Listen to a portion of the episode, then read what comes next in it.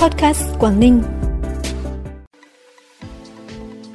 Miễn giảm phí tham quan Vịnh Hạ Long và Vịnh Bái Tử Long cho một số đối tượng từ ngày 17 tháng 7. Thái Nguyên phát huy vai trò các tổ công nghệ số cộng đồng. 100% cơ sở khám chữa bệnh ở Hải Dương tra cứu thông tin thẻ bảo hiểm y tế bằng căn cước công dân là những thông tin đáng chú ý sẽ có trong bản tin vùng Đông Bắc sáng nay 19 tháng 7. Sau đây là nội dung chi tiết. Thưa quý vị và các bạn, từ ngày 17 tháng 7 năm 2023, Ban Quản lý Vịnh Hạ Long thực hiện miễn giảm phí tham quan Vịnh Hạ Long và Vịnh Bái Tử Long. Theo đó, trẻ em có chiều cao dưới 1m2 hoặc trẻ em dưới 7 tuổi, người khuyết tật được miễn phí tham quan, người cao tuổi là công dân Việt Nam từ đủ 60 tuổi trở lên được giảm 50% mức phí tham quan. Trẻ em từ 7 tuổi đến dưới 16 tuổi được giảm 20% phí tham quan. Để được cấp giấy miễn phí hoặc mua vé giảm phí tham quan Vịnh Hạ Long và Vịnh Bái Tử Long, người tham quan phải xuất trình đầy đủ giấy tờ chứng minh tại quầy bán vé của Ban Quản lý Vịnh Hạ Long tại các cảng tàu du lịch. Từ giữa năm 2022, tỉnh Thái Nguyên thành lập các tổ công nghệ số cộng đồng trên toàn tỉnh nhằm thúc đẩy chuyển đổi số. Sau một năm hoạt động, thành viên của các tổ công nghệ số cộng đồng chính là lực lượng nòng cốt ở cơ sở để đưa nền tảng số, công nghệ số, kỹ năng số đến người dân.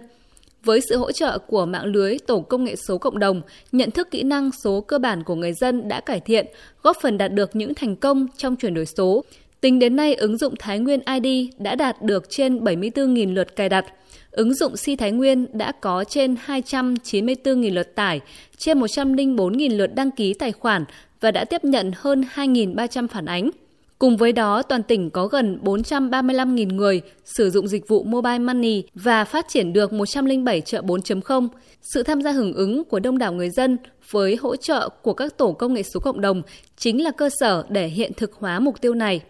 Tính đến ngày 30 tháng 6, toàn tỉnh Hải Dương có 1,67 triệu người có căn cước công dân, định danh cá nhân được đồng bộ với thẻ bảo hiểm y tế còn hiệu lực để đi khám chữa bệnh. 100% cơ sở khám chữa bệnh ở Hải Dương tra cứu thông tin thẻ bảo hiểm y tế bằng căn cước công dân. Đây là một trong những kết quả nổi bật của Bảo hiểm xã hội tỉnh Hải Dương đạt được trong 6 tháng qua, được đánh giá là một trong những đơn vị dẫn đầu bảo hiểm xã hội cả nước trong việc triển khai đề án 06 của chính phủ. Cơ quan bảo hiểm xã hội tích cực thu thập căn cước công dân, số điện thoại của người tham gia bảo hiểm xã hội, bảo hiểm y tế, cập nhật vào dữ liệu quản lý trên phần mềm quản lý thu cấp sổ bảo hiểm xã hội, thẻ bảo hiểm y tế, tích cực triển khai cài đặt ứng dụng VSS ID cho người lao động tại các doanh nghiệp trên địa bàn tỉnh.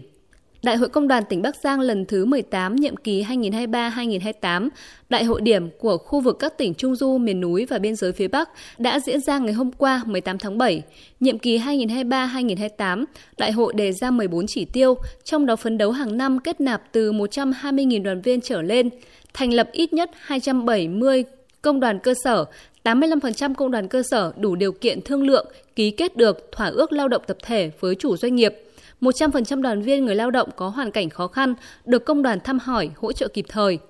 Để hoàn thành các chỉ tiêu đề ra, thực hiện nhiệm vụ trọng tâm xuyên suốt của tổ chức là chăm lo bảo vệ quyền lợi đoàn viên người lao động, các cấp công đoàn tích cực đổi mới nội dung, phương pháp, cách thức tổ chức các hoạt động chăm lo, hướng mạnh về cơ sở, lấy đoàn viên người lao động là trung tâm, tập trung phát triển đoàn viên, thành lập công đoàn cơ sở, xây dựng tổ chức công đoàn vững mạnh, nâng cao hiệu quả phong trào thi đua yêu nước, trọng tâm là phong trào thi đua lao động giỏi, lao động sáng tạo, phù hợp thực tiễn từng ngành, lĩnh vực, địa phương, đơn vị, doanh nghiệp. Bản tin tiếp tục với những thông tin đáng chú ý khác. Ban chỉ đạo vận động hiến máu tình nguyện tỉnh Tuyên Quang vừa tổ chức lễ xuất quân Hành Trình Đỏ năm 2023 với sự tham gia của hơn 100 tình nguyện viên. Đoàn đã làm lễ dâng hương tại đền thờ Chủ tịch Hồ Chí Minh, thực hiện nghi lễ xuất quân tại khu vực tượng đài quảng trường Nguyễn Tất Thành, diễu hành, phát hơn 5.000 tờ rơi tuyên truyền hiến máu lưu động tại các khu vực đông người trên địa bàn tỉnh.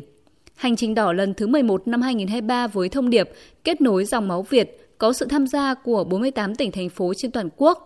Đây là sự kiện có ý nghĩa quan trọng trong chuỗi các hoạt động của Hành Trình Đỏ diễn ra tại Tuyên Quang.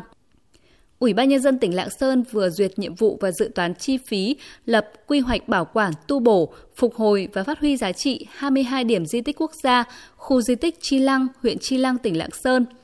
Nhằm phát huy giá trị khu di tích Chi Lăng để khu di tích trở thành điểm du lịch lịch sử văn hóa hấp dẫn,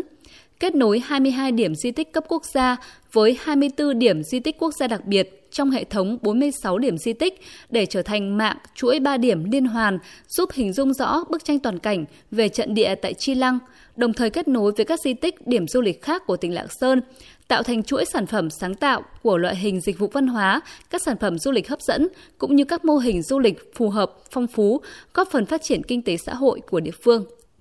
Tỉnh Hà Giang hiện còn khoảng 85.000 ha bị ô nhiễm bởi bom mìn, vật nổ. Riêng tuyến biên giới Việt Trung còn trên 25.000 ha, trong đó có trên 9.000 ha bị ô nhiễm nặng. Thực hiện dự án rà phá bom mìn, vật nổ phục vụ tìm kiếm, quy tập hài cốt liệt sĩ hy sinh trong chiến tranh bảo vệ Tổ quốc trên địa bàn tỉnh Hà Giang giai đoạn 2 của Bộ Tư lệnh Quân khu 2.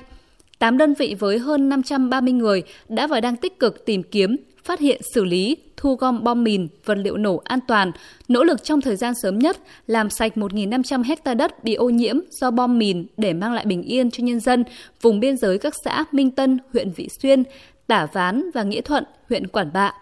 Đến nay, 8 đội tìm kiếm trên địa bàn tỉnh Hà Giang đã tháo gỡ làm sạch bom mìn trên diện tích 273 trên tổng số 1.500 ha, thu gom được hàng nghìn đơn vị bom mìn.